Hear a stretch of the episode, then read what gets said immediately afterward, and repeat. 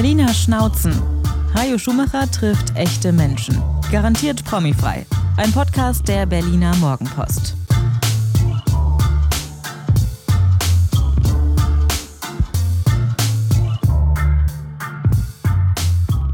Ja, hallo, herzlich willkommen zu den Berliner Schnauzen der Berliner Morgenpost. Mein Name ist Hajo Schumacher und Sie kennen ja die Regeln dieses Podcasts. Erstens, keiner, der prominent ist, wobei das heute ein bisschen schwierig ist. Ähm, zweitens, es geht ganz viel um Berlin und drittens, coole Typen, coole Menschen von, äh, von nebenan, Menschen wie du und ich, Berliner Schnauzen, überhaupt nicht böse gemeint, sondern eher als so eine Art Orden. Mein Gast, meine Gästin heute, wir haben uns, können wir das gleich mal richtig dicke machen, wir haben uns bei Sandra Maischberger kennengelernt im deutschen Fernsehen. Insofern ist das mit der Prominenz schon ein bisschen schwierig. Aber stell dich doch mal selber vor, bitte. So in ganz wenigen Worten. Ja, moin, ich bin Anastasia, 45. Hin und wieder höre ich den Ruf, hey du Transe ähm, und seit acht Jahren glückliche Berlinerin. Das war jetzt sehr, sehr kurz zusammengefasst. Warum warst du bei Maischberger? Ich war da als politischer Beobachter. Ich bin da ganz zufällig eingeladen worden und durfte so ein bisschen über meine Geschichte erzählen, so als, ich glaube, der Schwerpunkt war, wie ist denn das Leben als Frau mit, sag mal, mit transidentem Hintergrund in der Bundeswehr? Und da sind jetzt schon eine ganze Menge, eine ganze Menge Rätsel drin. Also eine Frau mit einem Männerhintergrund, würde man so ah! volkstümlich sagen. Nein! Oh Gott, jetzt, jetzt springt die ganze queere Community auf und wird dich kreuzigen. Okay, ich, ich, ich gehöre nicht zur queeren Community, obwohl ich große Sympathien habe. Ich versuche es nur zu übersetzen. Du warst die längste Zeit deines bisherigen Lebens eine wunderschöne Seele in einem männlichen Körper. Das ist jetzt sehr schön ausgedrückt. Und hast dann irgendwann oder wahrscheinlich schon relativ früh festgestellt, das ist es nicht. Und jetzt bist du eine wunderschöne Seele in einem weiblichen Körper.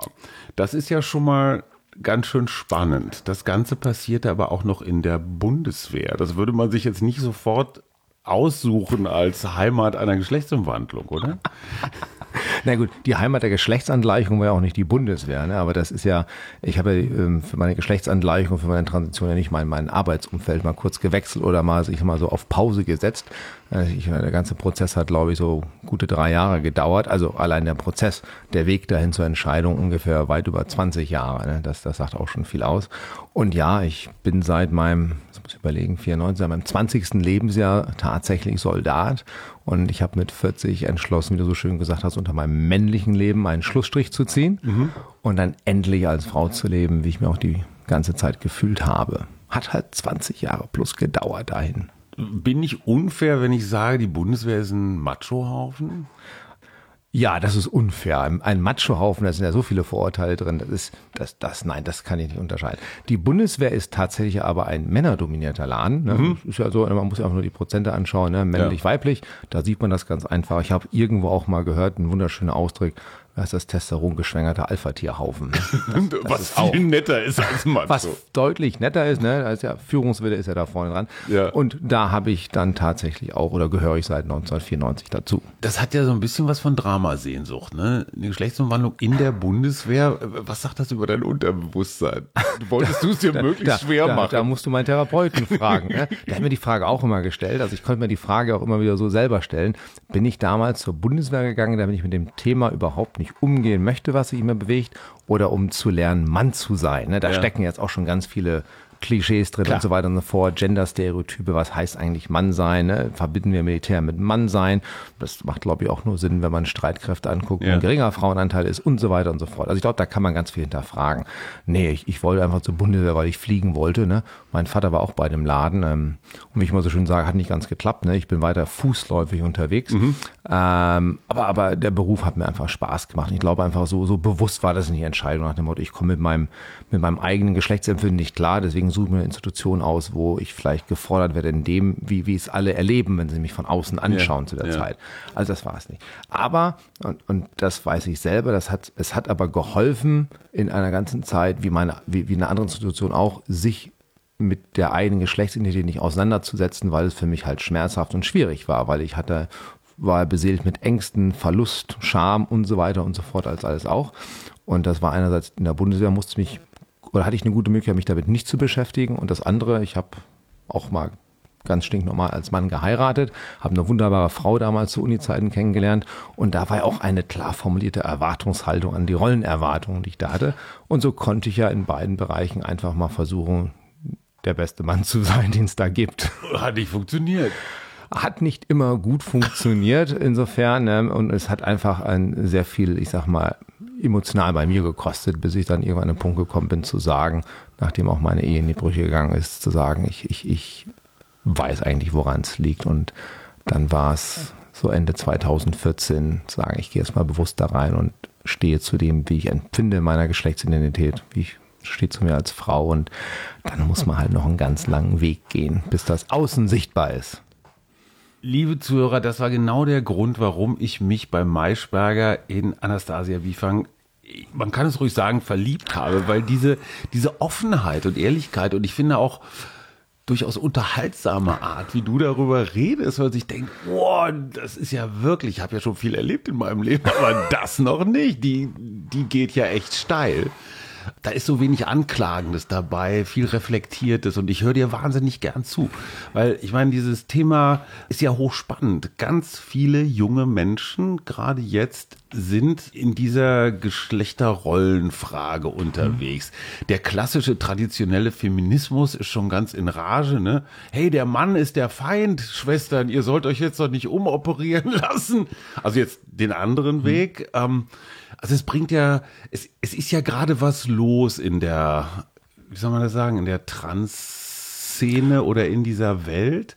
Beobachtest du das auch? Ist das, wenn du dich seit 20 Jahren mit dem Thema beschäftigst, ist irgendwas neu oder anders? Das dritte Geschlecht steht im Grundgesetz. Sind wir offener geworden? Ja, also ähm, vielleicht nicht gesamt und nicht vielleicht jeder einzeln, aber was ich beobachte, und das ist so, wo ich denke, Mensch, wenn das in den 90er Jahren für mich auch so einfach gewesen wäre, ne? ich sag, wo das Modem noch so komische Geräusche gemacht, mhm. wo das Internet vielmehr so komische mhm. Geräusche, wie wäre es denn dann mir ergangen, wenn ich, wenn ich diese Offenheit, also erstmal die, die, die Fülle an Informationen dazu finden hätte können, diese Offenheit begegnen kann in diesen Räumen, unabhängig, ob es jetzt Berlin ist oder mhm. woanders, mhm. wo ich einfach Zugang zu dem Thema bekomme, weil es einfach in der Bildungsarbeit, in der Schule schon behandelt wird, weil es, weil es einfach öffentlich öffentlich behandelt wird und nicht irgendwie versteckt und ich, ich kann mich austauschen, ich treffe Menschen, die, die selber so denken. Das und, Internet hat doch sicherlich auch geholfen, oder? Ja, aber, aber ja, aber, aber als ich in den 90ern mal so Trans eingegeben habe, da kamen eher so ganz schlechte Pornos raus und so weiter und so fort, als irgendwo hilfreiche Informationen, wie gehe ich mit meinem Seelenleben damit um.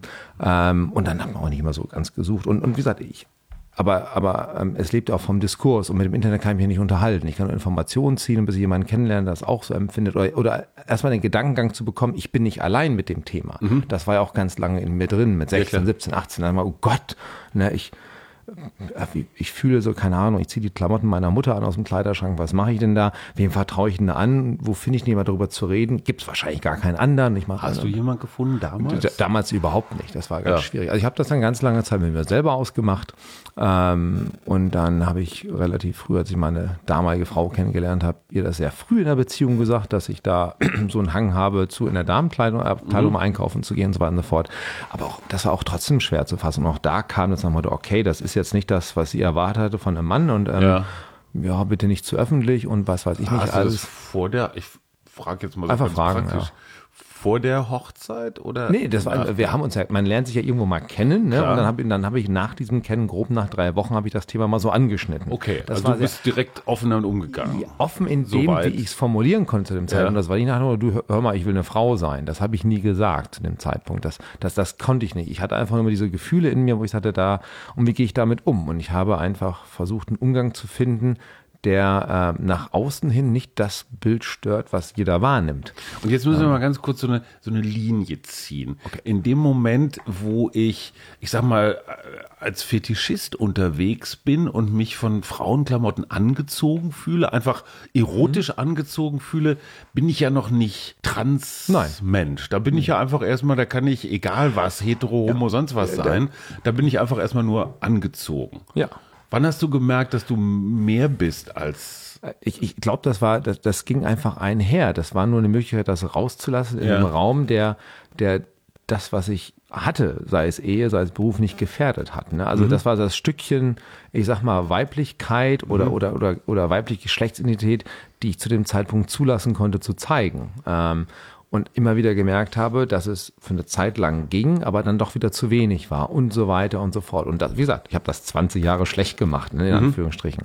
Ähm, und wie gesagt, deswegen, wenn ich heute rumschaue, auch bei uns in der queeren Community, wenn ich sehe, was jemand mit 16, 17 über seine Geschlechtsidentität ähm, reflektiert und zwar auch nicht nur im, im, im binären Feld, sondern zu sagen, also warum Mann oder Frau, was ist mhm. dazwischen, was ist hier non-binär oder genderfluid, das finde ich einfach toll, mhm. ähm, weil es diesen Raum gibt und es gibt auch, äh, der Diskurs ist ja möglich, weil ich mit mehreren Menschen den eintreten kann. Mhm. Es geht ja nicht um Beratung, sondern einfach nur, das auch mal zu leben, dass auch, ich sag mal, das Festhalten an Genderstereotype, ne, so ist ein Junge, so ist ein Mädchen, in, in vielen Bereichen auf einmal gar nicht mehr so relevant ist, dass man ja. auch die Möglichkeit hat, ähm, sich einfach mal darin zu, nicht zu aber, aber auszuprobieren. Wie ist denn das Ganze, mhm. wenn ich fließe, um, ohne sich festzulegen, um sich wirklich selber zu finden in seiner Identität. Das, das lege ich ja nicht fest, ich finde es ja. Als traditioneller Familienvater zweier Söhne, es hat mich Jahre, wenn nicht jahrzehntelang umgetrieben, wie erziehe ich diese Jungs zu einem richtigen Kerl oder zu einem guten Mann.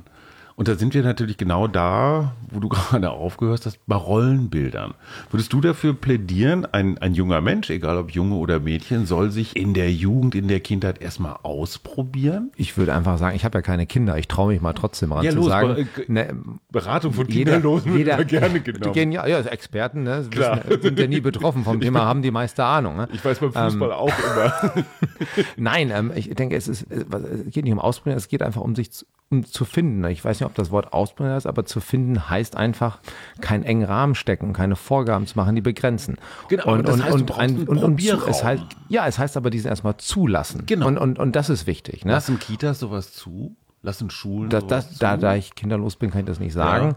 Ja. Ähm, ich glaube, aber mehr und mehr Räume lassen das einfach zu. Und was viel wichtiger ist und, und das immer mehr, ich sag mal, erziehungsberechtigt ist, erstmal zulassen, weil ja. sie eben keine Angst haben, um Gottes Willen, mein Kind läuft in Richtung, es wird, es ist ja, Sorge ist immer dabei, ne? wie wird es in der Schule aufkommen, wie kannst du damit umgehen, Klar. aber diesen Raum zu geben und, und die Kinder auch in diesem, in diesem, in ihrem Bewusstsein auch erstmal zu stärken, dass das in Ordnung ist und nicht abtun, das ist eine Phase oder so, einfach ja. mal ähm, schauen, wo es hinläuft, angstfrei.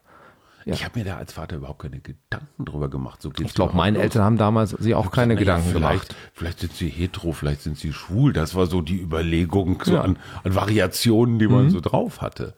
Wenn jetzt einer von den beiden gekommen wäre und hätte gesagt, Papa, ich fühle mich eigentlich wie eine Frau, dann hätte ich aber geguckt. Also das hätte mich in dem Moment, glaube ich, kalt erwischt, weil ich hätte nicht gewusst, was, was sagt man da. Wie hat deine erste Frau, hat das wie aufgenommen? Ähm, interessiert, versucht, wir haben versucht, einen Weg damit zu finden, ja. aber der war dann nicht frei. Ja. Ne, weil einfach das Thema auch für mich auch schambesetzt war und, und mal, wie sieht das nach außen aus? Da kommen die typischen Befürchtungen, was denken denn die Nachbarn? Klar, ne? ja, das ist halt so, ne? Und aber auch, wie gehen wir denn damit um? Was heißt denn das in Konsequenz? Was heißt es denn dann? Und dann heißt es ja auch, ähm, und, und das, das, das hatte gar nichts mit meiner Ehe zu tun, damals zu sagen, wenn ich jemanden habe, den ich in einem Geschlecht wahrnehme, dieser mhm. Mensch mir aber sagt, ich bin ein ganz anderes Geschlecht, was sagt denn das dann über mich aus in, in, in der Geschlechterrolle? Ich habe mir ja quasi ein, ein, ein, ein Gegenüber geholt, mhm. ne, ein, ein, ein Gegenpol zu mir und jetzt hätte ich dann ja, ich weiß nicht, ob sie meine Ex-Frau damals die Frage gestellt hätte, heißt es, dass ich jetzt lesbisch bin? Was heißt denn das da? Und so weiter und so fort. Klar, das dreht ne? da, da kommen natürlich ganz vieles. viele ja, Gedanken ja. drauf, die erstmal auf einen zuströmen und mit diesen Gedanken kam auch ganz einher die Vorurteile, die Stereotypen, die Befürchtungen und so weiter und so fort. Also da auch einen Raum zu finden, dass ich sag mal wirklich frei zu denken und zu schauen, wie gehen wir damit um und auch zu sagen, ich, ich, ich lasse diesen Weg gehen, ohne zu wissen, welche Konsequenzen daraus mhm. beruhen. Das, das haben wir halt nicht geschafft. Ja, Was aber auch echt eine Aufgabe ist. Ja, und, und, und wie gesagt, hier ist kein Tonvorwurf drin. Ich, nee, nee, ich nee, liebe nee, meine Ex immer noch. So toll. Und ähm, ihr habt noch Kontakt. Wir haben auch wieder guten Kontakt. Das hat ja. auch gedauert. Da ist natürlich auch eine Trennung ist immer mit Verletzungen verbunden Klar. und so weiter und so fort. Und das ist natürlich auch schwierig. Und äh, ich werde auch oft die Frage gestellt, das ist ja die schlimmste Frage, die du bekommen kannst. Ja, warum ist denn das so? Und die kann ich nicht beantworten. Jetzt sagt ja, weil es so ist. Ja. Ich fühle so, aber warum ich so fühle, da, da gibt es kein Rational. Es ist in mir und ist auch schwer zu beschreiben.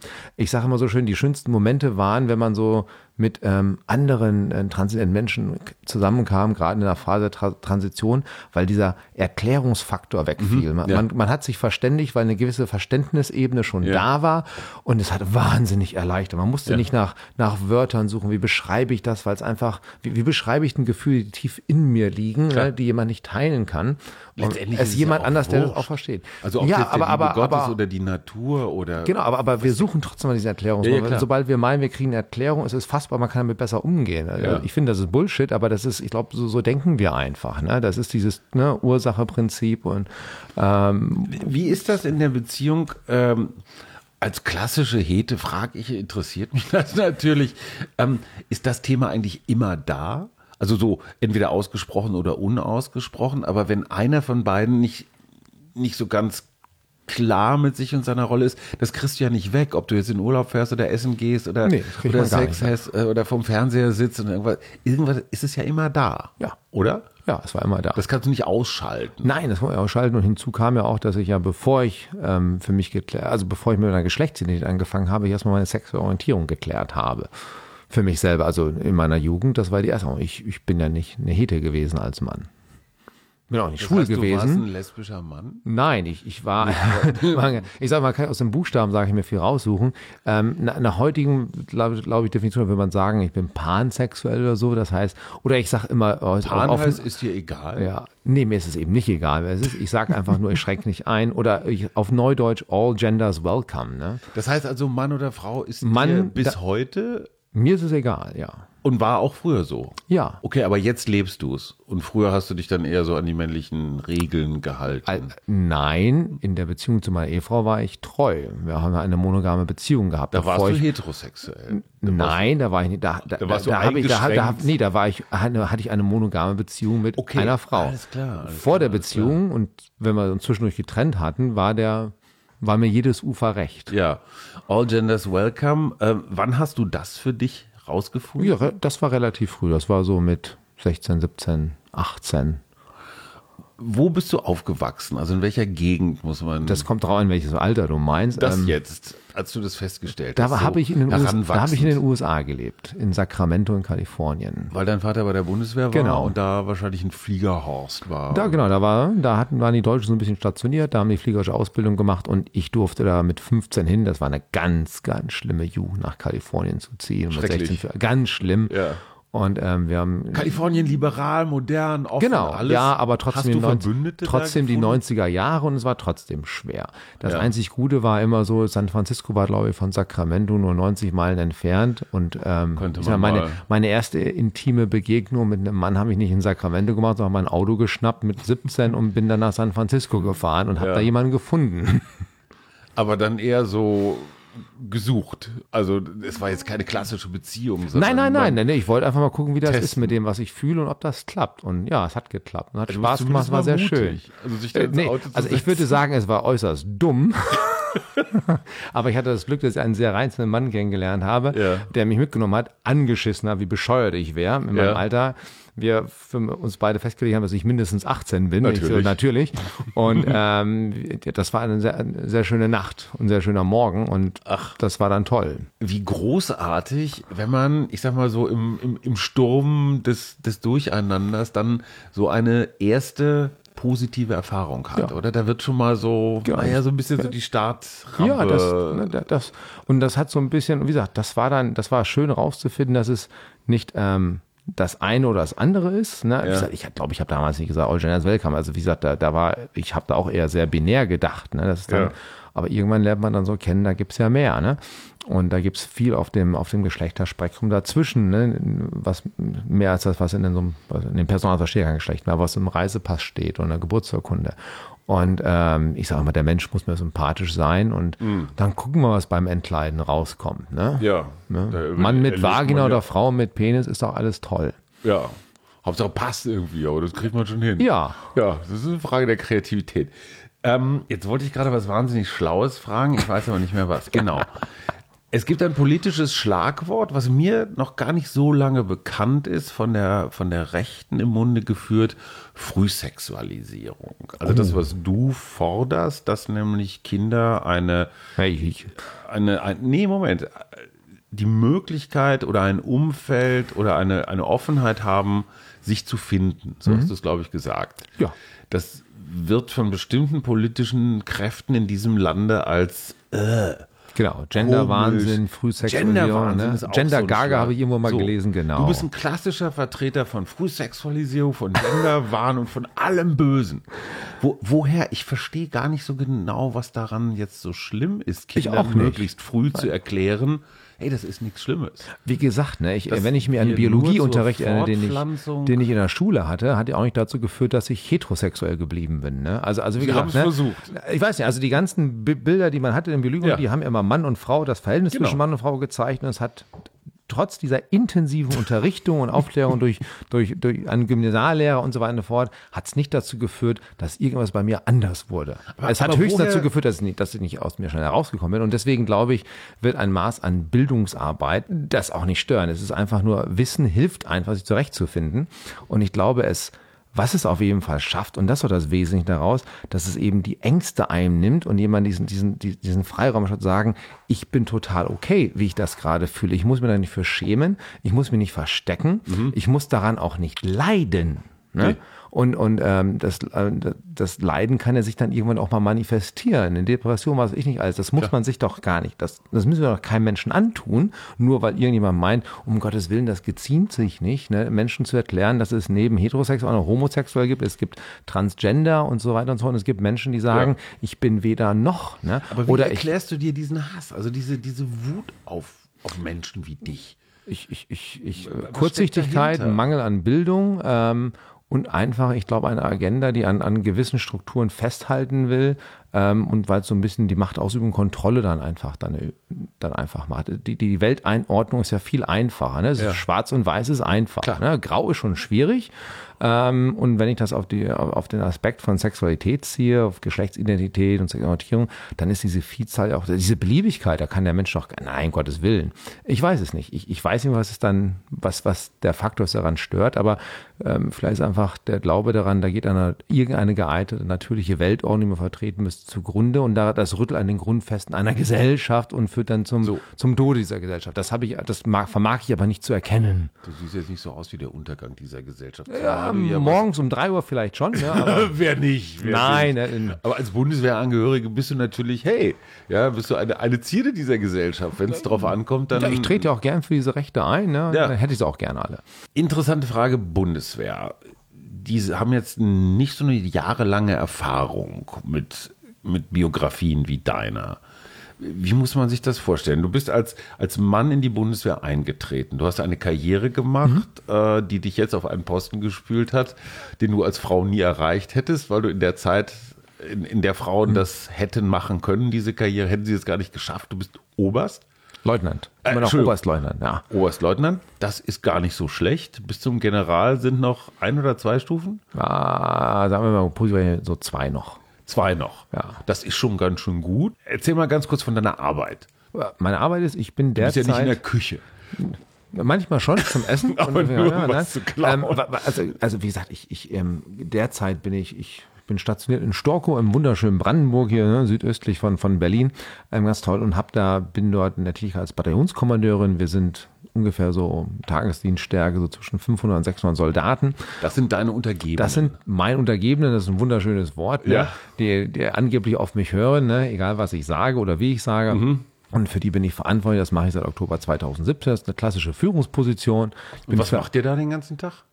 Ja, wenn ich das manchmal so wüsste, ne? Nein. Computerspiele. Nein, nein, das machen wir gar nicht. Nein, es ist eine Informationstechnikbataillon heißt, wir sind dafür eigentlich da. Unser Auftrag ist, ich sag mal, alles, was Sprachen und ähm, ähm, Datendienstleistungen und Dienste in, in die Einsatzgebiete der Bundeswehr zu bringen für unsere Kräfte, die wir dorthin entsenden. Also wir machen von Telefonie bis Netzwerke und so weiter und so fort.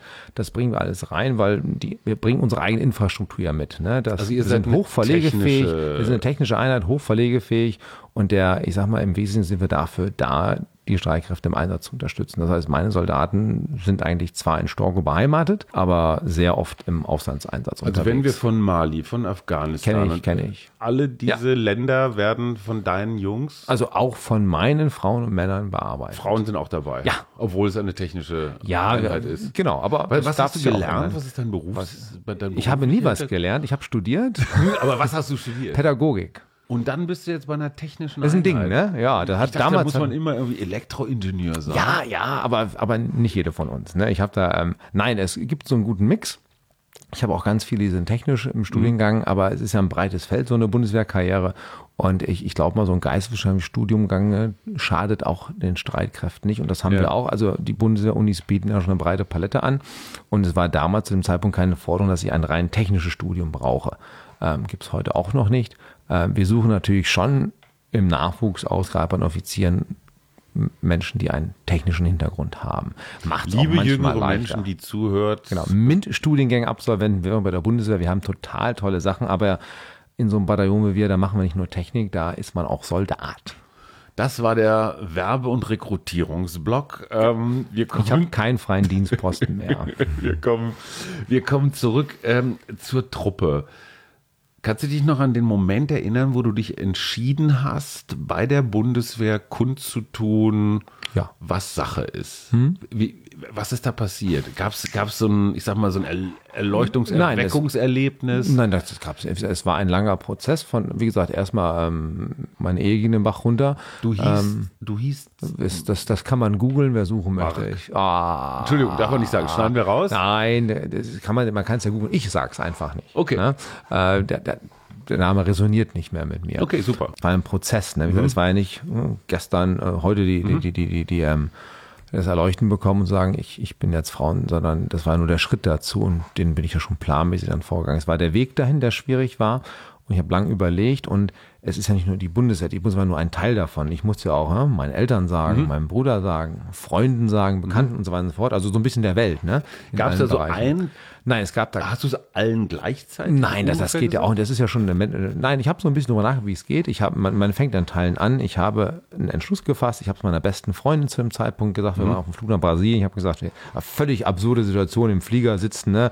Nichts an, sind war im Dezember Flug nach Brasilien. Da hätte ich schon gewundert, warum mir Ohrlöcher abstechen lassen. Dann meine ich so, übrigens, ich weiß das ja eigentlich, ich bin eine Frau und sobald wir aus dem Urlaub zurück sind, ne, fängt das alles an, dann, dann setze ich alles in Bewegung und hatte mit ihr nochmal Zeit darüber zu reden und ich glaube, das war schon. Es ist ja auch nicht so, dass, dass, mein, dass, dass, dass mein Leben Frau erst dann anfing. Das nicht, das war ja auch schon, es waren Parallelwelten. Ich habe, glaube ich, zu dem Zeitpunkt außer meiner Uniform, die männlich war, noch vom, vom, vom, vom Schnitt her, hatte ich in meinem Kleiderschrank gar keine männlichen Klamotten mehr. Ne? Ich bin auch, da war, galt dann so, wenn ich morgens in Zivil ins Ministerium gegangen bin, bevor ich mir meine Uniform geschmissen habe, so als sehr ähm, bunt, sagen wir mal so. Ne? Ich habe immer nur in der Damenabteilung geshoppt, ne? da habe ich mich so wohler gefühlt und ich habe mein Privatleben auch als Frau gelebt, aber es war halt immer in begrenzten Sphären.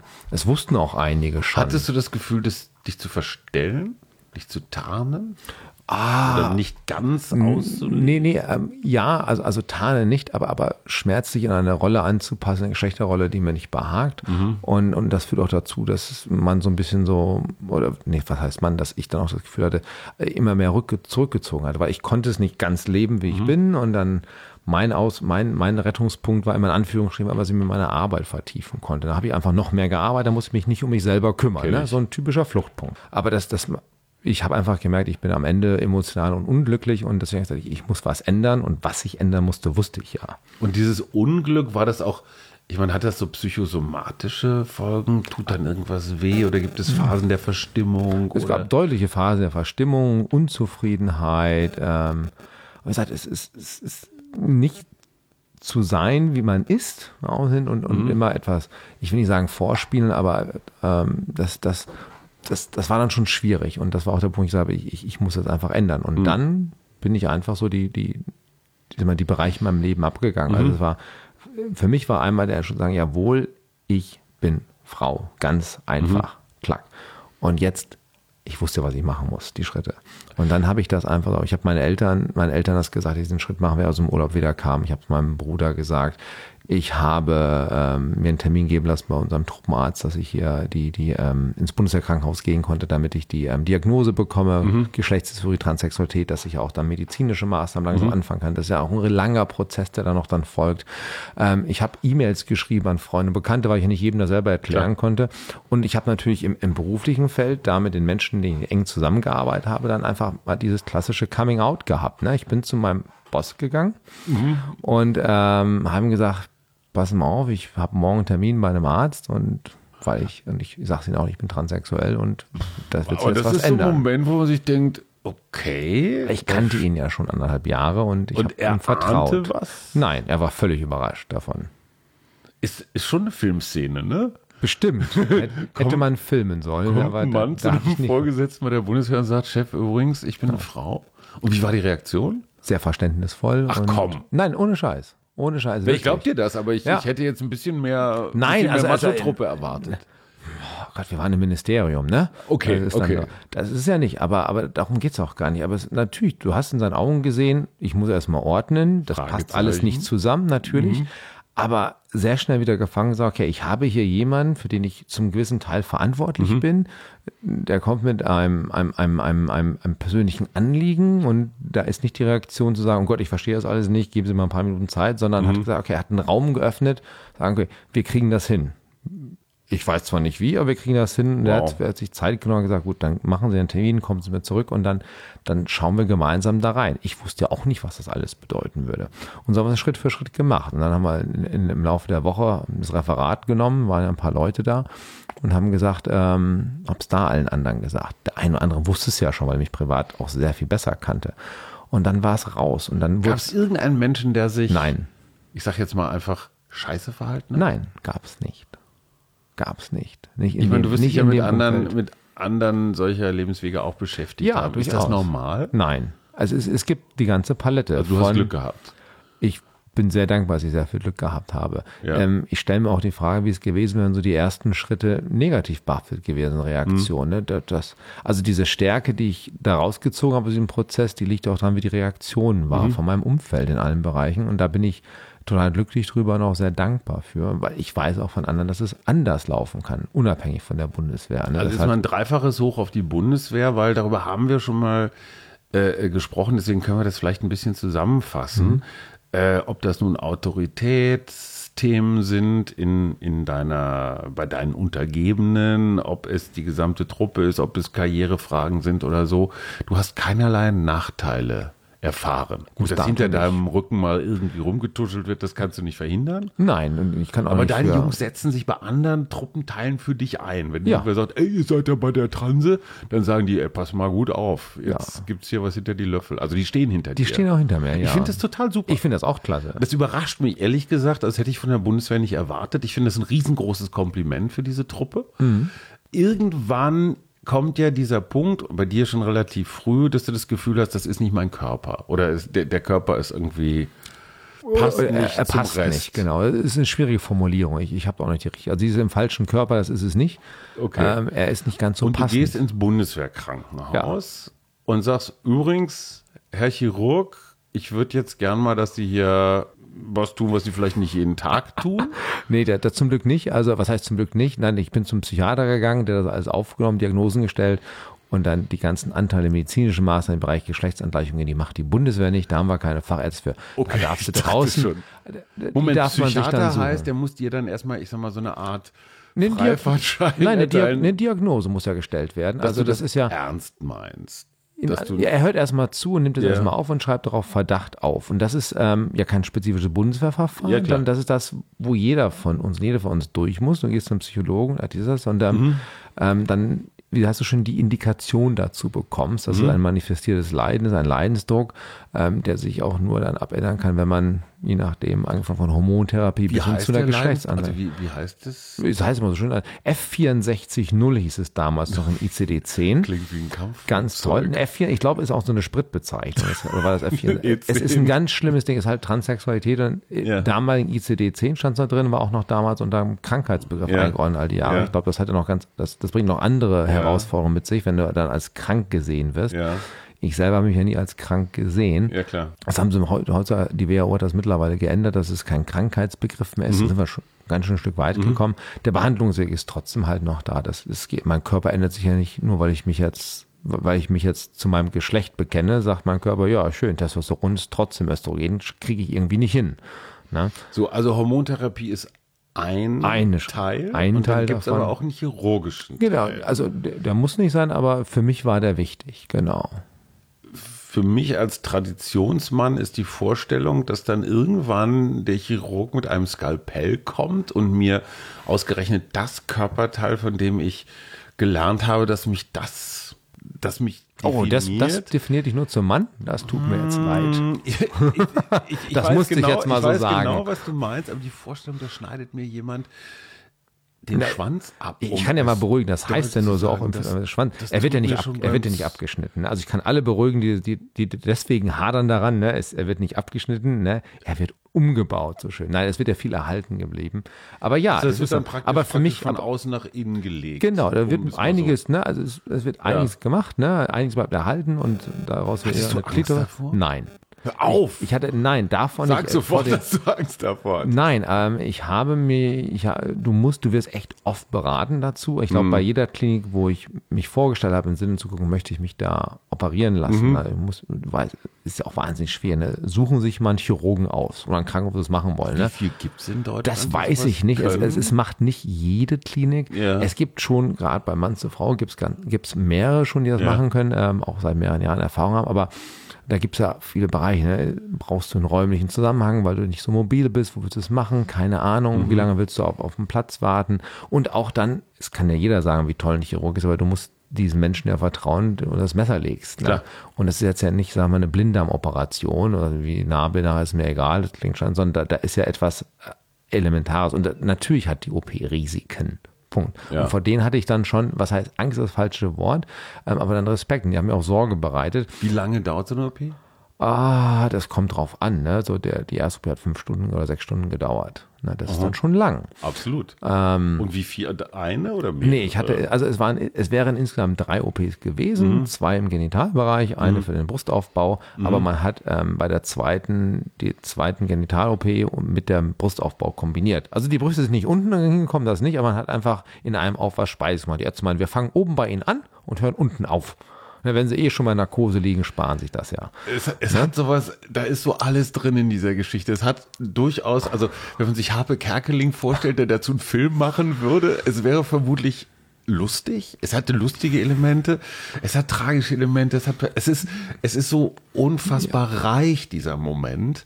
Ähm, ich, ich wüsste gar nicht, wohin mit meinen Emotionen, mit meinen Empfindungen. War das, war das für dich so einfach? Nein, es, Also jetzt mal abgesehen von den einfach im. Sin- einfach im Sinne von, ich wollte es. Ja, das war einfach. Also Ja. die Frage, möchtest du dich operieren lassen? Die habe ich ganz einfach mit Ja beantwortet. Ich war aber total froh, dass meine dann, meine dann spätere Ehefrau, Samantha, ist mit jedem Schritt dahin. War In den, in den zwei Wochen, wo ich bei der ersten Klinik war, sie ist morgens, glaube ich, um acht angekommen und um 22 Uhr musste man sie rausschmeißen. Die sie war immer bei da. dir? Sie war immer bei mir. Wow. Und das war total schön und sie hat den ganzen Weg auch begleitet und ähm, ähm, wir haben auch viel drüber gesprochen und ich habe gesagt, ich möchte auch gar, meine Mutter hat ja auch mal Sorgen gehabt, möchtest du nicht über die Risiken? Ich gesagt, nein, möchte ich nicht.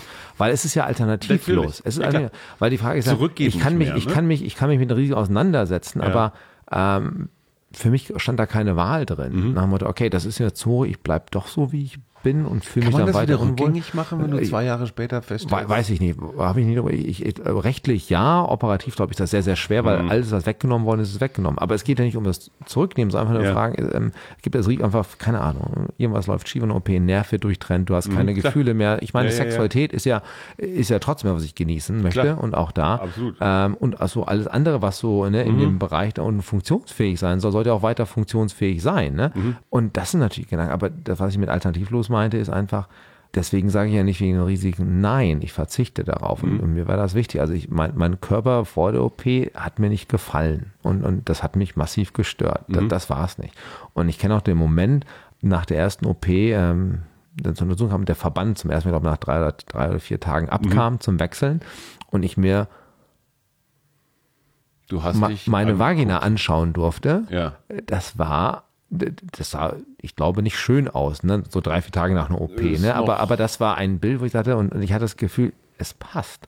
Und es mag mir jetzt auch keiner glauben, wenn ich aber im Spiegel stehe. Ja. Ich weiß in Anführungsstrichen bewusst, Ja. dass immer vor ein paar Jahren sah das da unten anders aus. Ja. Aber ich habe weder Phantomschmerzen noch vermisse ich irgendetwas. Und es sieht, wenn ich runtergucke, ist es nach dem Motto, das war schon immer so. Das ist, das, das sieht richtig aus. Das Also jetzt passt. ist es richtig Jetzt ist es richtig vor, das war so, anders. das, das passt alles nicht. Ja. und das, aber wie gesagt, das ist das war mein Empfinden für meinen Körper. Andere sehen das vielleicht anders. Ähm, Also aber du ich sagte, bereust- äh, du bereust Nein, nichts. überhaupt, überhaupt nicht. Aber damit fing es auch gar nicht an. Es fing ja mit, mit der kleinen, das heißt für viele was an klein, ich war mit der Hormontherapie an. Ja. Darauf musste man auch, muss man auch ein bisschen warten in Deutschland. Ne? Zeiten müssen eingehalten werden. Du brauchst Also so du kriegst Östrogen. Östrogen und ich habe noch zu dem Hormon. genau und habe noch zu dem Zeitpunkt auch, weil die Hoden noch dran waren, also so einen Testosteronblocker bekommen, nenne ich mal. Ne? Das also Dass die- dein, eigen, dein Körper nicht weiter Testosteron oder nicht so er hat noch produziert, aber Ja. er hat es nicht mehr aufgenommen, konnte es nicht Okay. mehr umsetzen. Was ne? passiert, wenn man Östrogen nimmt? Dann Also wird die Haut ein bisschen die weicher, die, Stimme? die nee, das ist so bei Mann zu Frau spät. schwierig. Ja. Wie gesagt, ich war ja 40, ne? die Mhm. Pubertät lag ja schon lang zurück ähm, und ähm, da, da kann man vieles nicht wirklich so Die Haut wird ein bisschen Die wird weicher? ein bisschen weicher, die Gesichtsform ändert sich, das stellt man ja, aber es ist natürlich ein langsamer Prozess. Mhm. Also Leute, die mich nicht oft gesehen haben, stellen es fest und ich stelle es fest, wenn ich so alte Bilder angucke, auch von dir der ganz schwer sagen, ob du ein männliches oder ein weibliches Gesicht Ja, hast. ich fange jetzt an zu wenn du nicht das Letzte sagst. ne, Dann bin ich tief getroffen, meiner Ehre. Ähm, Nein, aber ja. ich finde, du hast so ein, wie soll ich das sagen, im positivsten Sinne so ein, vielleicht sogar ein Pan. Weiß ich nicht. Ich, ich, Also meine Frau findet es toll, weil mein Lächeln und ich, und ich mag mich, wenn ich in den Spiegel schaue. Hey. das ist, und das ist der, das ist der wichtige Wie, Teil. wer kann das von sich sagen? Ja, ich hoffe doch so einige, ne? Aber jetzt noch mal zu deiner Partnerschaft. Samantha war die ganze Zeit bei dir. Ja. Sie hat dich als zumindest mit einem männlichen Körper kennengelernt. Genau, aber als Frau. Die, Veränder die Veränderung mitgemacht. Ja. Und das heißt, ihr habt euch klassisch gesehen, habt ihr euch von einem heterosexuellen. Ne, sie ist lesbisch. Verdammt, ne? Du machst es mir aber auch echt schwer. Ja, jetzt. natürlich, ne? Eine Lesbe trifft einen, einen pansexuellen Menschen. Transiellen einem- Menschen. Ja, was heißt, ja, menschlichen- das ist die Frage, warum warum ist er denn Wir männlich zugeschrieben? Unseren, wir weil, kommen mit genau. Definition hier echt an Grenzen. Das, das, ja, und das ist auch das Spannende daran. Ich finde das es super. Das finde ich toll. Ne? Und Ja. das ist einfach, also wir fokussieren auch manchmal in dieser, in, in, äh, nicht in dieser Unterhaltung, so allgemein so an, an diesen, an diesen Geschlechtsmerkmalen. Wie gesagt, ich, ich mache dem Arzt ja damals zu meiner Geburt am 13.674 keinen Vorwurf. Also geguckt hat, kommt raus, da ist ein Penis, wird wohl ein Junge sein. Ja, ne? also darauf da braucht wir man keinen großen. Chromosomentest, das ist dann Ja. soweit. Kein Vorwurf darauf nach dem Motto, ähm, und in den meisten Fällen wird es wahrscheinlich auch so laufen. Aber äh, die, einfach nur daran festzumachen, hast einmal einen Penis gehabt, ne, wirst immer ein Mann sein, das Ja. halte ich ein bisschen für skurril. Und ich würde auch einer Person, die sich ähm, entscheidet, äh, die für sich weiß, dass, dass sie Frau ist, bleiben wir bei dem Beispiel, aber sagt einfach, ich halte mein Genital, wie es ist, weil das macht mich nicht zu, äh, zu, zu dem Geschlecht, was, was alle meinen. Ähm, das, das, das Respieren muss anerkennen, das, das macht's ja nicht. Ne? Das ist ja einfach die selbst, das, die selbstbestimmte selbsterklärt ist das Wesentliche dabei. Und dann soll ihr dem, und, und dann, und dann muss man auch, dann, dann fragen ja viele, gut, aber verhält sie sich wie eine Frau oder wie ein Mann? Sag ich mal, was heißt denn das? Sollen wir hier in, in den Rücken rumlaufen und den Typen hinterherlaufen? Also was ist es denn? Also da kommen wieder Ja. die ganzen Klischee- Ja, und Gender-Stereotypen-Fragen auf. Aber anscheinend brauchen wir ja oftmals diese Strukturen. In, ne? Das wird dann immer ganz schwierig. Deswegen finde ich immer so ganz klasse, dass jetzt auch, du hast ja am Anfang an, äh, auch mal angesprochen, äh, mit, der- mit der dritten Option. So, ne? Ja. Ich mag das Wort divers zwar nicht, aber ich, ich finde das toll, wenn Menschen sagen, für sich sagen können, also ihr mit eurer binären Welt, die, die passt Ja. für mich nicht, bleibt bleib aber wenn Scheiß du zu Hause. sollst, männlich, weiblich, drittes. Ich, ich kreuz weiblich an. Mhm. Aber ich sag auch, ähm, ich bin Transfrau, das ist, glaube ich, kein richtiges Wort, weil ich bin nicht, ob Transadjektiv oder Nomen ist. Ich war in Deutsch nie gut, kann es nur sprechen. Mhm. Ist auch ähm, na, auch das noch, siehst du, schon wieder reingefallen. Na, und am Ende sage ich immer so, ich bin ja auch Mensch. Mhm. Ne, und, und damit fängt es ja an. Und ähm, wichtig ist ja das, was ich von mir gebe, Mhm. was ich sage. Das ist ja, was ausmacht. Wie groß ist die Community von, von Menschen, die sich, egal in welche Richtung, aber die sich aus diesem binären Denken, und ich meine auch klassische Homosexualität ist ja auf eine Art auch immer noch binär. Was ist klassische Homosexualität, wirst du zurückfragen. Dieses Thema ist eine eigene Podcast-Folge. Ähm, aber, aber wie groß ist diese Community? Ich meine, klar, Berlin, Ich, ich weiß nicht, ich kenne da, ich kenn da keine Zahlen zu. Ich glaube, ähm, aber gibt's so, da aber, bräuchten aber wir, ihr seid schon irgendwie vernetzt. Also wenn ich hier durch Berlin, durch Berlin, ja natürlich, die, es sind wie andere Bereiche. Ne? Wir, ja. Natürlich tauschen wir aus und, und ich sag mal, Berlin ist natürlich auch, auch ein Raum, der gerade für die, wie ich ihn wahrnehme, sehr queer ist. Und in Berlin ist ja alles groß. Ne? Ja. Ich meine, ich hasse das Wort, wir bleiben mal dabei. Ne? Du hast Szene gesagt oder Subkultur. Ja. Die, Das ist ja alles nicht klein. Und ähm, In wenn ich Paderborn wäre es Vielleicht, aber er will auch schon in Paderborn wohnen. Ne? Tut mir jetzt leid für alle, die in Paderborn leben.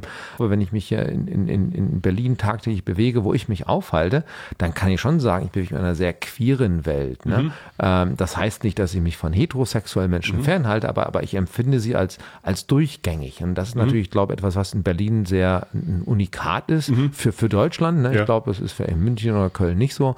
Das ist ja einfach, aber ich glaube, das ist auch dieser Freiheitsgang der Stadt Mhm. und das ist auch so liebenswert macht, so, wo ich denke, das ist auch wichtig für Berlin, das bringt auch nach vorne.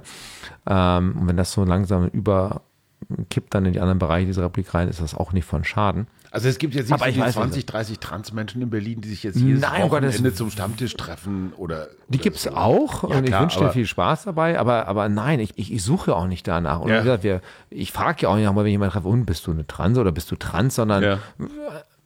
Es ist ja auch eine Einstellungssache, die kommt ja auch dann Ja. da raus. Ähm, aber wenn ich mir durch, ich sage auch mal, komm, ich laufe, die, die ist riesig. Mhm. Ne? Und das ist dann nicht nur bezogen aufs Berghain ne, oder auf den Tresor oder wo immer, ne? Mhm. sondern insgesamt. Ne? Da muss ich auch nicht nur am Südblock rumhängen, um da zu gucken. Ähm, die ist einfach sehr groß und umfasst und ähm, in, in allen Bereichen. Das finde ich ja so toll. Und Mhm. eben nicht nur in das, was man sagte, so Segmente, die man wegschieben kann. Also diese Sichtbarkeit Mhm. der Community, auch außerhalb eines CSDs oder außerhalb eines Dike-Marches und so weiter und so fort, die finde ich großartig, dass da ist. Und, und ich glaube, das ist auch wichtig, weil Eine Liebeserklärung an Berlin. Aber sag mal, das Diskriminierung. wollte ich jetzt nicht. Zu spät. Verdammt, passiert. Ich, mir fällt gleich ein Einsatz, wie ich das noch ein bisschen zumindest relativieren kann. Genau, Diskriminierung. Ja, passiert in Berlin ganz schön oft. Echt? Ja, ich, ich äh, Kann um, man das, das, um das einmal zu machen. Sind das, ist das eine bestimmte Generation? Sind das alte weiße Männer? Nein, also ich, also, also ich, ich mache die Stichproben jetzt nicht sagen, was Ja. ist, ob es dann wirklich nur die eine oder andere Richtung ist. Nein, aber ich sage immer so, wenn mich jemand fragt, wie ist es denn in, Be- in Berlin, weil ja sagen, ist so frei und so toll, sage ich, ja, Mhm. das stimmt. Auf der einen Seite, ja, aber alles hat seine zwei Seiten.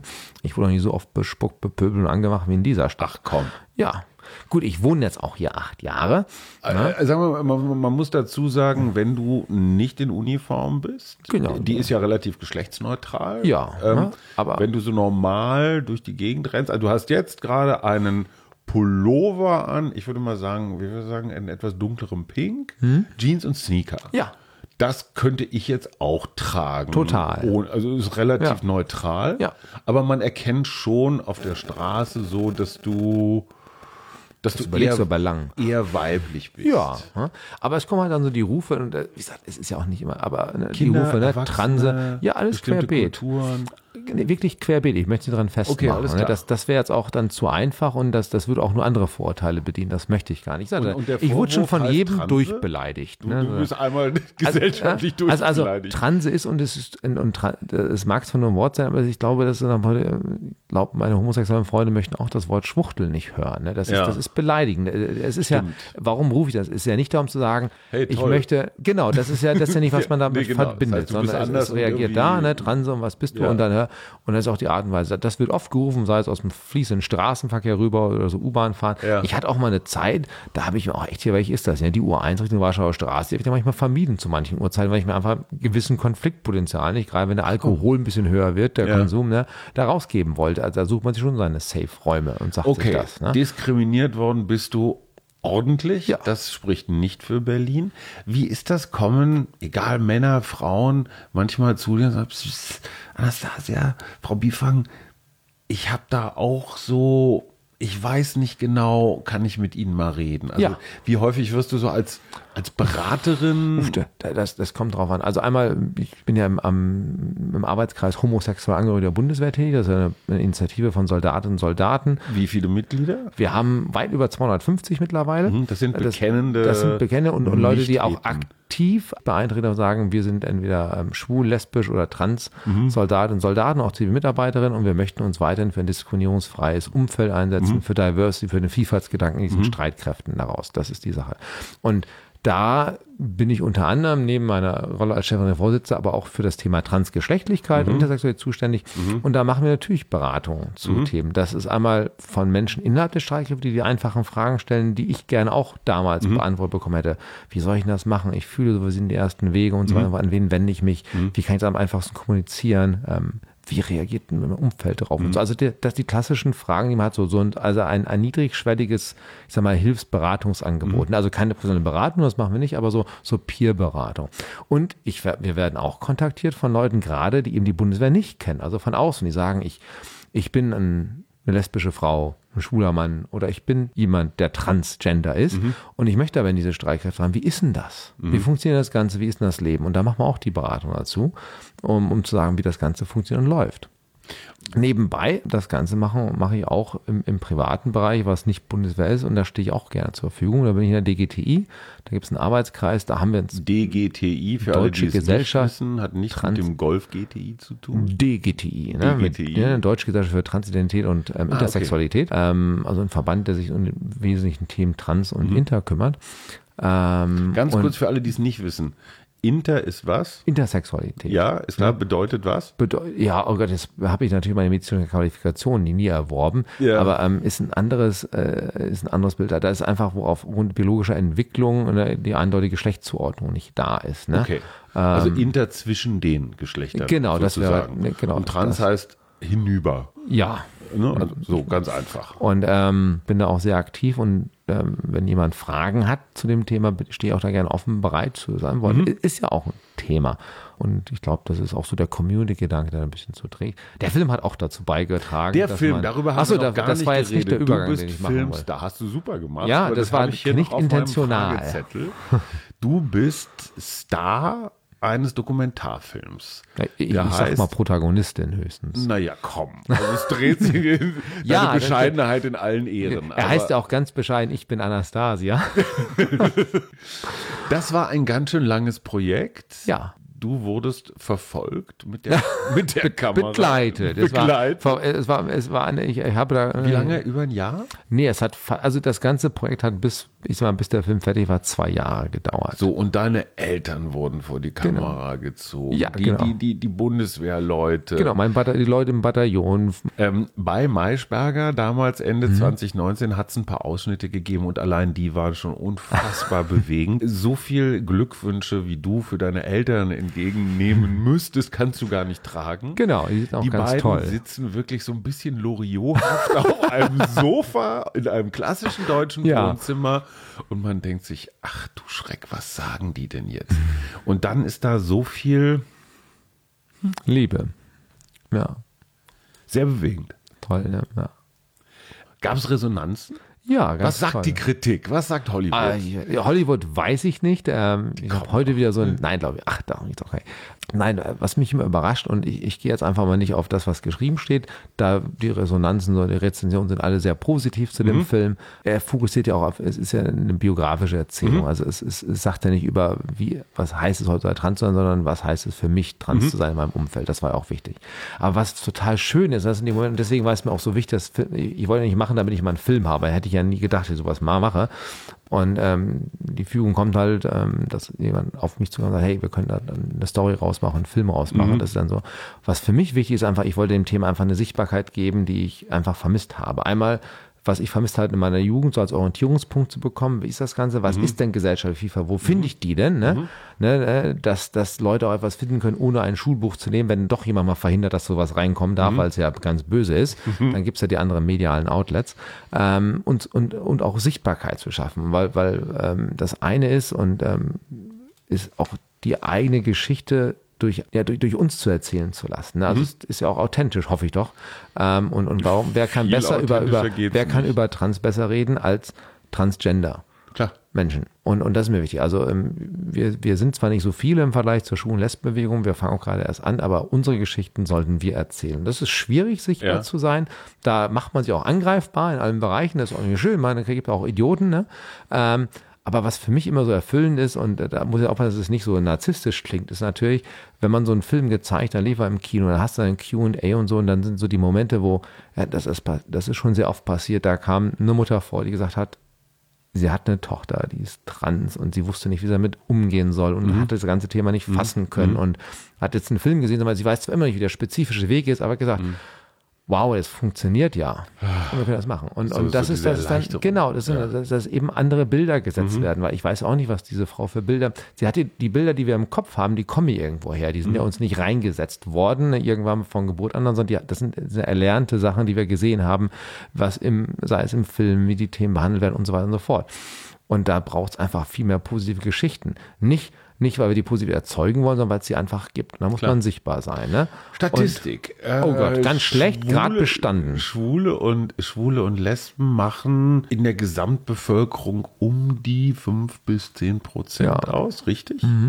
Wie ist das mit Transmenschen? Weiß 0,1 bis 0,5 oder so war es. Ich bin nicht ganz- 0,1 bis 0,5. 0,5. Oder- Das sind dann hochgerechnet auch ganz schön. Das sind, viele. ne? Ja, Also müsste jetzt einen 0,1 Taschenrechner holen. Prozent heißt jeder Tausendste. Ja.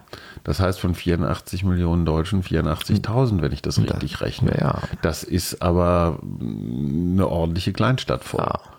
Gibt es Erkenntnisse, wie viele von denen das ihr Leben lang einkapseln und wie Nee, viele nee, das, das, also du siehst ja, nein, das ist ja schwer zu sagen. Also Ja. mal, mal ein statistischer, ich habe aber die Zahlen da gerade nicht parat, so hätte ich mir mal vorbereiten sollen, wie dieser Podcast ist. Was man natürlich Mal. gucken kann, ist ja, wir haben ja das Transsexuellengesetz noch in Deutschland Ja. und das ist ja ein Antragsverfahren, was Ja. man muss.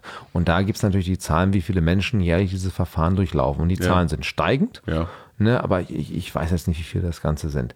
Ähm, ich weiß die Krankenkassen müssen natürlich auch auswerten können, ne, wo Ja. sie über die OP schon gezahlt Ja. haben, das weiß man dann. Okay. Aber das sind, ja, das sind ja nur die Menschen, die sagen, ich möchte dieses offizielle Verfahren durchlaufen oder Mhm. möchte auch entsprechen. Aber man kann ja trotzdem diesen Hintergrund haben und sein Geschlecht anders bestimmen, als, in dem, als es auf Ja. der Geburtsurkunde steht, ohne sich dem Staat zu beugen. ne. Das geht ja auch. Was ich nur merke, ist einfach, dass, ähm, dass es wirklich sehr, sehr viele sind, die dieses Thema auch ähm, jetzt sehr viel offener angehen Mhm.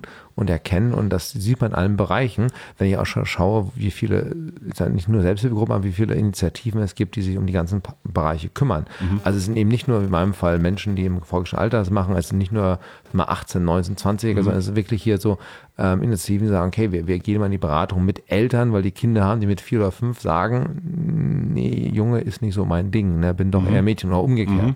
Also dass das Thema auch sehr früh auf, aufgegriffen wird und unterstützt wird und dann aber auch dann diese ganzen Institutionen, die man so vor vielleicht nicht in Berührung damit dachte, ne, wie zum Beispiel Schule, Ja. anfangen sich jetzt Gedanken machen zu müssen, wie gehen wir denn damit um? Was heißt es denn, wenn wir einen achtjährigen Schüler haben, der jetzt Schülerin ist und so weiter und so fort? Ich muss diese Menschen ja auch schützen, ne? Und ich muss ja auch dann deswegen auch die Klasse auch darauf vorbereiten so und das Thema einfach, deswegen kann ich es ja eigentlich weglassen. Es ist ja gesellschaftliche Realität. Und dann haben wir die ganzen anderen Bereiche, ne? Ich meine, so ein Erwachsenwerden ist ja schon mal, ne, man sagt, die einen ist ja schon schwierig, ne, dahin zu arbeiten, ne, von Pubertät, ne, wie lebe ich denn mich aus, wie entwickle ich mich, ähm, wie entscheide ich mich für ein Berufsleben, was heißt das Ganze? Und dann noch, wenn dann noch der Fall kommt, äh, meine Geschichte sind jetzt alles anders und ich möchte, möchte auch dahin kommen und da muss ich auch einen riesen Prozess machen, den ich neben all diesen anderen Institutionen, die ich durchlaufe, auch noch managen muss. Und wenn da keine Hilfestellung ist, das ist natürlich auch noch schwierig. Da leiden auch viele immer noch dran. Ich sag mal so, eine Transition zu machen, wenn du in der Uni bist oder in der Schule oder in der Ausbildung, ist schwierig. Oh ne? ja. Sind Wenn- Jetzt mal ganz praktisch, haben wir gar nicht eben drüber geredet, aber wie viele Tage, Wochen, Monate bist du dann einfach mal aus dem Rennen im ganz, Sinne von bei, Arbeit? bei mir war es ganz wenig, bei mir war es echt ganz wenig. Die erste OP lag ich zwölf Tage, hatte zwei Wochen dann zu Hause noch auf dem, im Bett verbracht, so ein bisschen bin arm gegangen. Die zweite OP war ich eine Woche raus und dann war Weihnachten, da war eh frei. Dann war ich gleich am ersten, am zweiten Januar wieder arbeiten.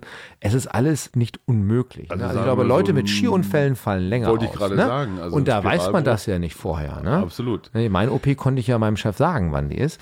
Und alles andere mit der Begleittherapie, was man so hat, das sind natürlich auch zeitliche Beanspruchungen, aber die, die nehme ich ja nicht aus meinem Arbeitsleben raus oder Die- aus meinem die Leben raus. laufen dann die, die, nebenbei Wenn man da ein bisschen plant und das ganz Ja. gut managt und wenn man auch ein Umfeld, das das zulässt, unterstützt, dann ist das ganz einfach. Ähm, ich hatte natürlich, konnte meinen Therapeuten überzeugen, dass ich ihn nur alle sechs Wochen oder alle vier Wochen sehen möchte. da war das schon mal Das ist ein geregelt. äh, gu guter Punkt. Erstens, warum Anastasia? War das. ich ich, ich kenne eine ganze Menge Menschen, die ihren Namen geändert haben. Also Mhm. aus dieser ganzen alten Backwaren-Zeit zum Beispiel, Osho-Leute, die haben ja einen neuen Namen gekriegt. Irgend so einen indischen, meistens hießen die Ma oder Prem oder, oder sowas. Die heißen dann einfach äh, Ananda. Mhm. Äh, haben sie aber vom großen Guru ver verliehen bekommen, diesen Namen. Wie bist du auf Anastasia gekommen? Uh, das ist, das ist eine ganz uninteressante Geschichte. Russische Literatur Mhm. musste ja an der Schule, wo ich, wo ich zur Schule gegangen bin, in den USA immer lesen. Und das ist ja doch ein sehr gängiger russischer Name Klar. und ich fand den Klang immer ganz schön. Das hat aber noch nichts zu mit der Wahl zu tun. Aber hat nichts mit der Sängerin Anastasia. Nein, Anastasia. nein, nein, nein. tun. Irgendwo, ich weiß nicht, wo der Name kommt. Irgend so ein russisches Werk war es Ja. mal, ne? schon längst verdrängt, nur den Namen. Ich fand den Klang immer ganz schön. Und dann kam halt, das war halt die eine Seite, dann kam immer der Moment, nicht geoutet, ne, Stealth noch gehen und Community finden und Internet Ja. und Foren. Ne? Und dann Ja. gab es da so ein Forum, da musste, da musste ich einen Namen geben. Da wollte ich mich natürlich nicht mit meinem männlichen Namen anmelden. Ich wollte aber auch nicht irgendwie so einen Namen nehmen, der keine Ahnung ist, Ja. sondern da, da, da und da fiel, und da fiel mir, genau, da fiel mir dann Anastasia wieder ein. Ja. Und den habe ich dann reingepackt. Ah, wir betonen auf der dritten Silbe. Ja, ne, Anastasia. Anastasia. Nein, nein, überhaupt nicht. Ne? Ich mache das ja Anastasia. auch immer falsch. Ja. Ähm, Und du hast dann deinen Internet-Nickname, hast du zu deinem genau, und den, den richtigen der, und der war dann immer dabei. Cool. Und als es dann die, die, diese Frau einfach immer konkreter wurde, weil ich Mhm. mehr und mehr rausgelassen habe, dann, dann war das schon, war dieser Name schon da. Und für da? mich war der, genau, für mich war der nicht neu. Ja. Mhm. Also es war also, ein, wenn man so möchte, ein sehr langer und zufälliger Geneseprozess dahin. Ja. Ich hatte auch mal ganz kurz, als ich auf diesem Antragsformular stand, ne, möchte man meine Personenstandsänderung haben, also anderes Geschlecht und Vornamensänderung. Mhm. Da habe ich reingeschrieben Anastasia, habe dann kurz überlegt, war es jetzt die Chance, komplett anderen Namen? Nee, vergiss es, Anastasia, das ist es. Ne, Mhm. Das war's dann. Du hast häufiger schon deinen Therapeuten erwähnt. das macht man in Berlin ja so. Ja, ne, der- aber ja, genau. den gibt es tatsächlich. Das heißt, dieser Prozess braucht psychologische Ist irgendwo vorgeschrieben. Ne? Ist sogar vorgeschrieben. Genau, also du brauchst einen Begleiter, also eine Begleittherapie und dann hast du einen Therapeuten. Ist das eher so Pflicht oder Ähm, es hat ist dir das Pflicht. tatsächlich geholfen für dich Ähm, jetzt? Also, in meinem Fall, es war Pflicht an dem Punkt, wo ich gesagt habe, will das jetzt. Mhm. Da musste ich für mich nicht mehr sortieren, was es für mich bedeuten würde Mhm. oder ist das wirklich der richtige Weg, sondern es war einfach, okay, das ist es, Entscheidung getroffen, Entschluss steht, ne, sehr Mhm. militärisch, das ist der Weg dahin. Ich glaube, ich habe ihn einmal Funktionserfüllungsgehilfen genannt auf dem Weg. Ne? Was sie wahnsinnig gerne hören. Ja, Natürlich, das, ne? aber wir haben da angehört. Deswegen haben wir uns auch geeinigt, alle vier Wochen sehen reicht. Ne? Ähm, aber ich möchte die Rolle gar nicht runterspielen. Es ist ja, Ja. die Frage, wo man individuell gerade steht. Ne? Wenn ich Ja. Fragen dazu habe, mit den Gefühlen, wie ordne ich die, was bedeutet das Ganze, Hm. dann ist natürlich sowas schon wichtig. Wichtig ist mir immer dabei, dass es nicht kategorisch geht oder grundsätzlich ist hier x Monate vorgesehen, jeder muss da durch, sondern der individuelle Abholpunkt bestimmt wird. Ne? Das, Hm. Ja. Und das, dafür ist es ja da. Was ich allerdings wichtig fand, war, ich, ich wusste ja, dass ich Frau bin. Und Ja. ich wusste, wie der Weg ist. Was ich natürlich nicht wissen konnte Zeitpunkt war, wie dieser Weg läuft. Und ich wusste aber, mit diesem Therapeuten habe ich immer einen Fixpunkt in meinem Leben, wenn es mir mal scheiße geht, Mhm. Ja. wenn es mal blöd läuft, Ja. mit dem kann ich reden und der hat ja Ahnung von dem Thema. Ja. Und, und dann hatte ich so etwas, wo ich darüber und, und auch das wieder reflektieren kann. Mhm. Und das fand ich sehr angenehm. Hat, ne, also das war dann eher nicht eine Psycho, aber es war halt, und dann, deswegen, mir haben die vier Wochen, alle vier Wochen gereicht, wir konnten drüber sprechen. Und er war natürlich jemand, der Ahnung hatte. Ja. Im Sinne also von ist auch, da, Gibt es dafür Spezialisten? Ja, ne, also- er war an der Charité und Sexualwissenschaft, Sexualtherapeut, das und war super. Mit, ich sag mal, mit Transgeschichten ja, vertraut. Genau. Ja, genau. Okay. Das, ist, das empfiehlt sich auch, ne? Klar. Ne, ja, ich so, wusste, ne? äh, klar, es gibt für alle Spezialisten. Genau, ja, ähm, ähm, und ähm, nicht so viele, aber die gibt Ja. es und das war natürlich gut und das war für mich ein wichtiger Punkt. Nicht im Sinne, die Frage zu klären, ob, sondern einfach nur, da habe ich jemanden auf dem Weg, mit dem ich auch mal reden kann. Ja. Ich weiß auch nicht, wie es mir immer mal geht. Es gibt, aber wieder, es gibt ja auch Scheißtage. Ne? Dann, Ja, dann denkst du ja, du bist in deinem Kopf, dann ich bin Frau und dann kommt irgendwann und sagt mal wieder her. Und die Tage gibt es auch, wenn ich misgendert werde. Meiste Zeit ist mir das völlig egal, geht am Arsch vorbei. Misgendert? Misgendert, ne? Also wenn ich dann so als, als Mann angesprochen werde. Passiert Das heute auch dich? noch. Äh, Ja, Okay. das ist dann so, weil ja, es, es, es, es haut dich aus der eigenen an, wahrgenommenen Geschlechterrolle wieder Ja, weg. Ne? Dir auch wird ja sagen, wieder. äh, Idiot, ja, an manchen Tagen geht das auch gut. Man Okay. denkt, man läuft noch. Und es gibt aber auch Okay, Tage, verstehe. wo das dann ist, ne, gerade. äh, Du hast auch nicht immer deine gleiche emotionale Stabilität, Um oder? Ne? Das sind ja Macht keine Östrogen Roboter. eigentlich zickig?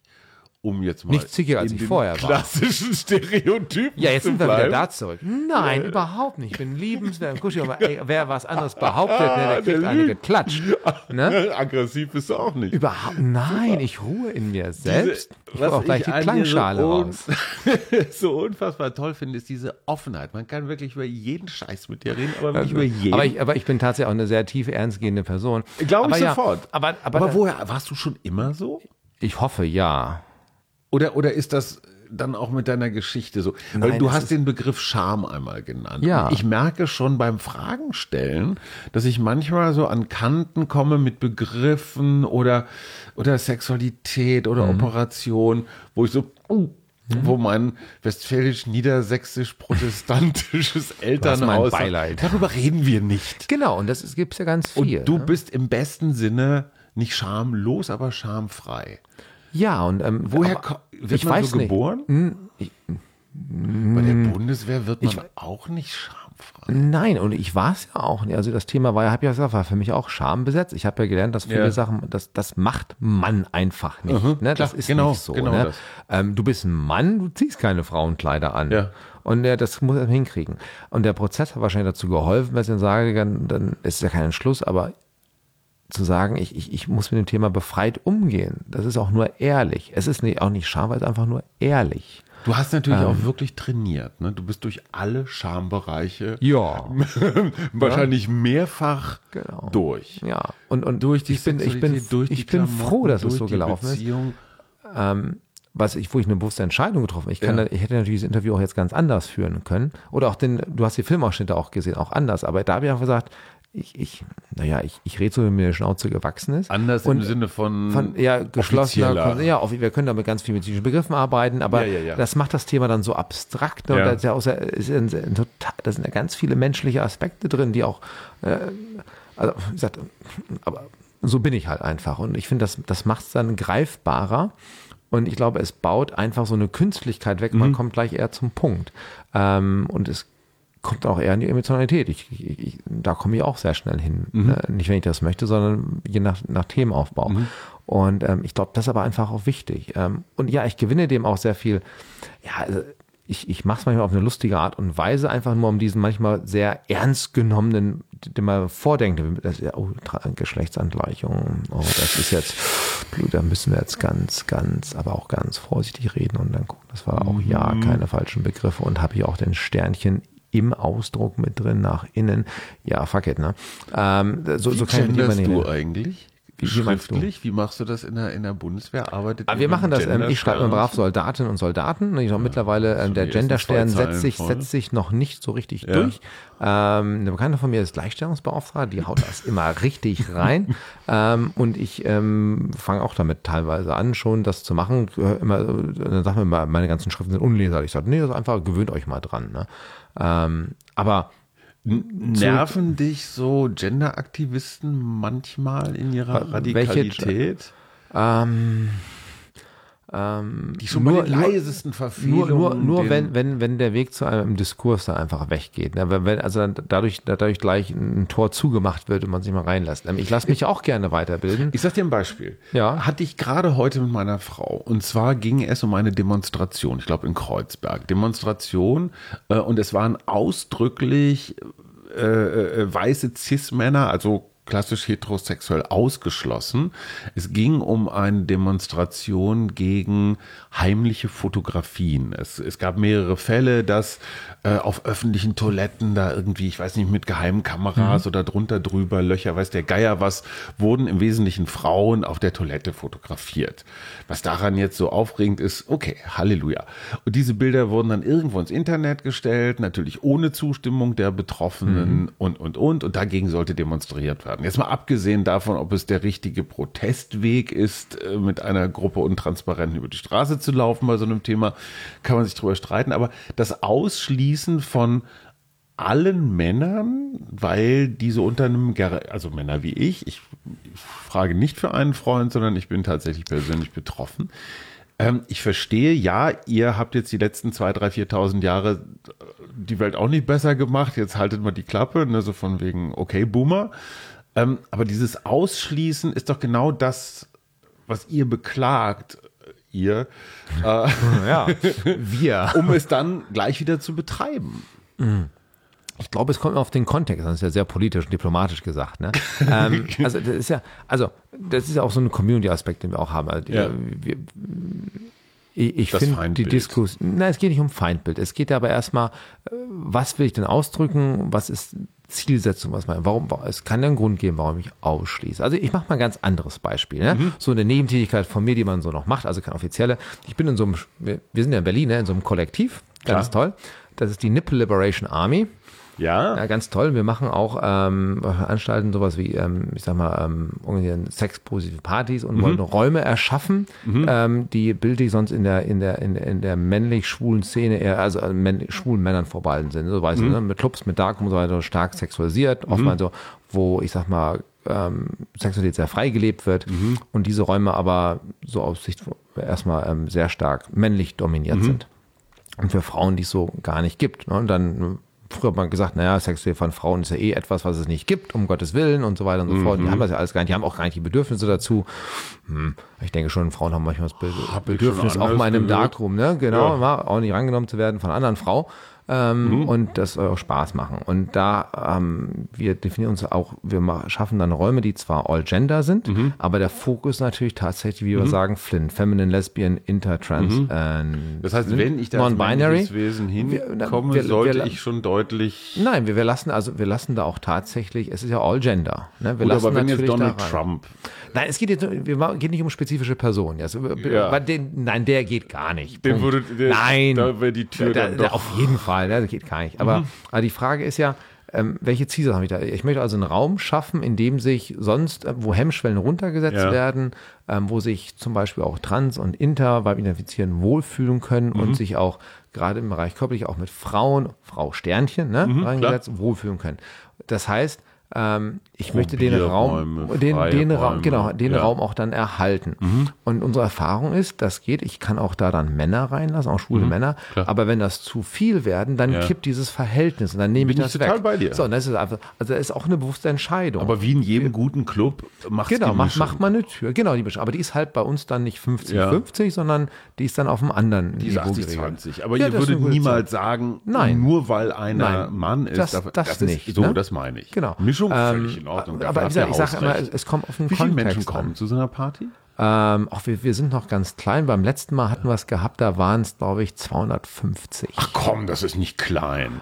Naja, im Berghain laufen mehr rum am Samstagabend. Absolut, aber, das es ist ja auch aber einer der besten Clubs 205 der Welt. Natürlich, aber ich meine jetzt keine Werbung fürs Berghain, auch wenn ich da nur 500 Meter von entfernt wohne und sehr oft drin bin. 250. 250. Ne? Und Das dann ist geht man ins Schwutz oder wo? Nein, wir haben das ähm, zuletzt im, im Untertage immer gemacht. Ja. Und da haben wir die Party organisiert. Das ist ganz toll. Wie gesagt, ich, ich möchte gar nicht wahrscheinlich, also dieses Kollektiv gibt schon deutlich länger. Ja. Ich bin ja seit ein paar Monaten dabei, Ja. ziemlich glücklich dabei sein zu dürfen. Es macht einen Heidenspaß zu organisieren. Mhm.